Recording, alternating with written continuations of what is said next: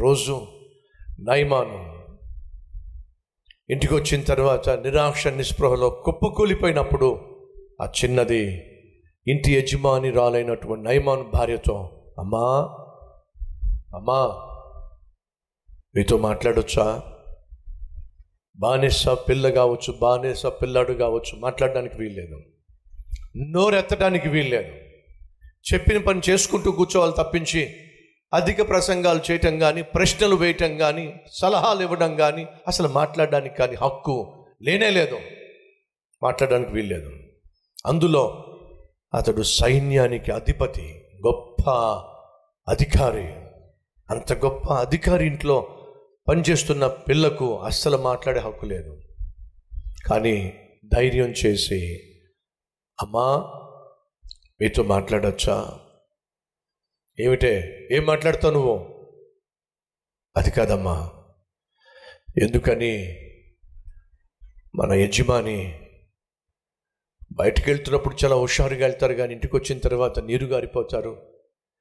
ఎందుకని ఆ విధంగా నిరాశ నిస్పృహలో కుప్పకూలి పడి ఉంటారు? ఏం జరుగుతుంది? నీకెందుకే? కాదమ్మా. ఆయన చూస్తూ ఉంటే నాకు చాలా జాలేస్తుంది చాలా బాధ అనిపిస్తుంది. ఏం చేస్తాం? ఆయనకి అలాంటి రోగం వచ్చింది. కుష్టు రోగం. ఎవ్వరూ కుదర్చలేని కుష్టు రోగం వచ్చింది. కాబట్టి ఆయన అంత బాధపడుతున్నాడు. కాబట్టి మేము అంత బాధపడుతున్నాం. అయినా ఇదంతా నీకెందుకే? నోరు కాదమ్మా. నేను ఒక విషయం చెప్పాలనుకుంటున్నాను. నువ్వేమిటే చెప్పేది మాకు? అమ్మా నేను సేవిస్తున్న దేవుడు యహోవా.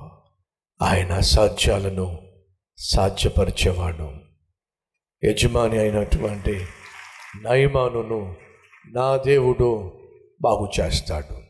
ఏం మాట్లాడుతున్నావు నువ్వు? అవునమ్మా షోమ్రోనులో ఓ ప్రవక్త ఉన్నాడు. ఆ ప్రవక్త దగ్గరికి యజమాని వెళ్ళినట్లయితే ఖచ్చితంగా బాగుపడతాడమ్మా. నీకేమైనా పిచ్చా ఏమిటి? నువ్వు ఇచ్చే చావు సలహాలు వినేసి నా భర్త వెళ్ళిపోతాడు అనుకుంటున్నావు అక్కడికి? మా దయచేసి వినండి. యజమాని అన్ని ప్రయత్నాలు చేశాడు. అన్ని ప్రయత్నాలు చేశాడు. ఎంతోమంది డాక్టర్ల దగ్గరికి వెళ్ళాడు. అందరి దగ్గరికి వెళ్ళాడు. అన్ని మందులు వాడాడు. అమ్మ అన్ని ప్రయత్నాలు చేశాడు కదమ్మా. ఒక్క ప్రయత్నం అమ్మా షోమ్రోన్కి వెళ్ళమనండి.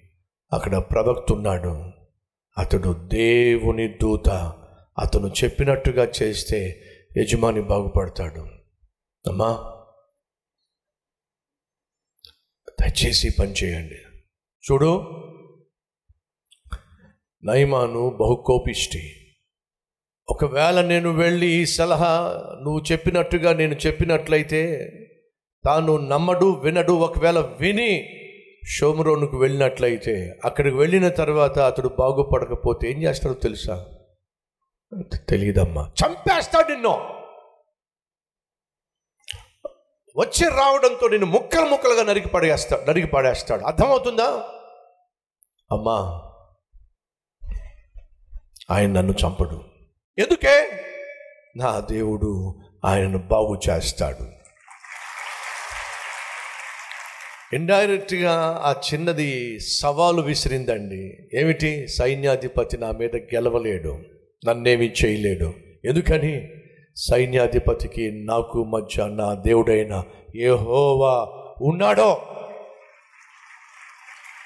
ఈ వార్త కాస్త వెళ్ళి నైమాను భార్య నైమాన్తో చెప్పింది అయ్యా మీతో ఒక విషయం. ఏమిటి? అన్ని ప్రయత్నాలు మీరు చేశారు కుష్ఠరోగం నుంచి బయటపడలేకపోయారు. కానీ మీరు తీసుకొచ్చిన బానిస పిల్ల ఉంది కదా అది ఒక సలహా ఇచ్చిందయ్యా.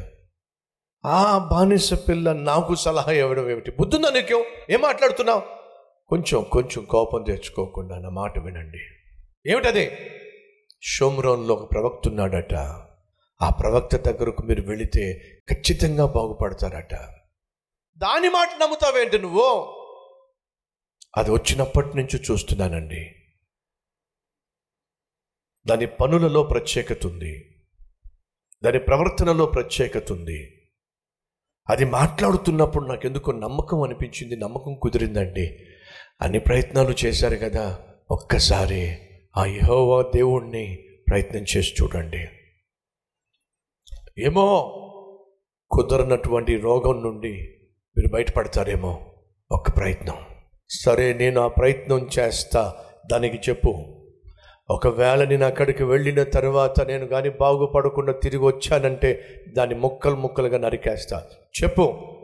ఆ మాట నేను ముందే చెప్పానండి. మరి ఏమంది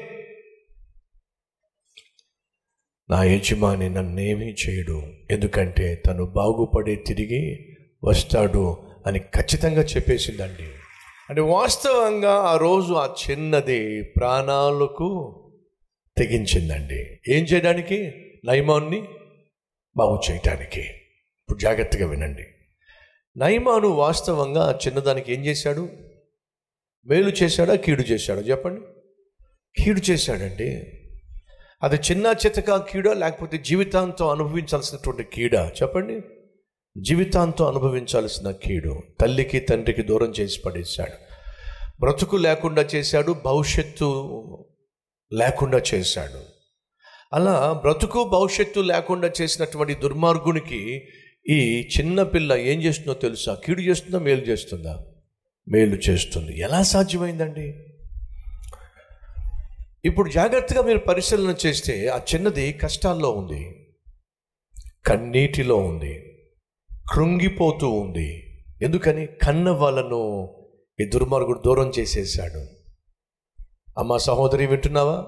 సహోదరుడు వింటున్నావా? మన జీవితంలో దేవుని గురించి ఎప్పుడు మాట్లాడతామో తెలుసా? మనం చేసిన ప్రార్థనలకు జవాబు జవాబు వస్తే ఘనంగా దేవుడి గురించి మాట్లాడతాం. నువ్వు అనుకున్నట్టుగా నీకు మంచి ఉద్యోగం నువ్వు చేసిన ప్రార్థన ప- ప్రార్థనను బట్టి మంచి ఉద్యోగం వచ్చింది అనుకోండి ఘనంగా దేవుని గురించి మాట్లాడతాం. ప్రార్థన చేశాను నా దేవుడు జవాబు ఇచ్చాడు నాకు ఉద్యోగం ఇచ్చాడు ఘనంగా మాట్లాడతాం. గర్భఫలం లేనటువంటి నీకు దేవుడు ఒక కుమారుణ్ణో కుమార్తెనో ఇస్తే ఘనంగా చెప్తా లోకానికి ప్రార్థన చేశాను నాకు దేవుడు కుమార్తెను కుమారుని ఇచ్చాడు. సాధారణం సహజం. నీ జీవితంలో ఆశీర్వాదాలు చూసినప్పుడు నీ జీవితంలో దేవుడిని జవాబులు పొందుకున్నప్పుడు దేవుడి గురించి మాట్లాడతావు దేవుడి గురించి సాక్ష్యం ఇస్తావు. కానీ నువ్వు దేవుడికి ప్రార్థన చేసినా నీకు ఉద్యోగం రాకపోతే దేవుడి గురించి మాట్లాడతావా? ఆర్థికంగా నువ్వు చితికిపోయినప్పుడు నీ ప్రార్థనకు జవాబు రాకపోతే దేవుని గురించి మాట్లాడతావా? నీ ఆరోగ్యం కుదుట పడనప్పుడు స్వస్థతను పొందుకోనప్పుడు దేవుడి గురించి మాట్లాడతావా? దయచేసి వినండి. అసలు ఆత్మీయుడు ఎవరో తెలుసా అండి? ఆశీర్వాదాలు పొందుకున్నప్పుడు విజయాలు అందుకున్నప్పుడు ఆహో ఓహో అని దేవుడి గురించి మాట్లాడేవాడు కాదండి. తన కష్టాలు గుండా వెళుతున్న శ్రమల గుండా వెళుతున్న పరీక్షల గుండా వెళుతున్న అనారోగ్యం గుండా వెళుతున్న ఆర్థిక ఇబ్బందుల గుండా వెళుతున్నా కూడా తాను నమ్మిన దేవుని గురించి గొప్పగా చెప్పగలిగిన వాడే అసలు ఆత్మీయుడో.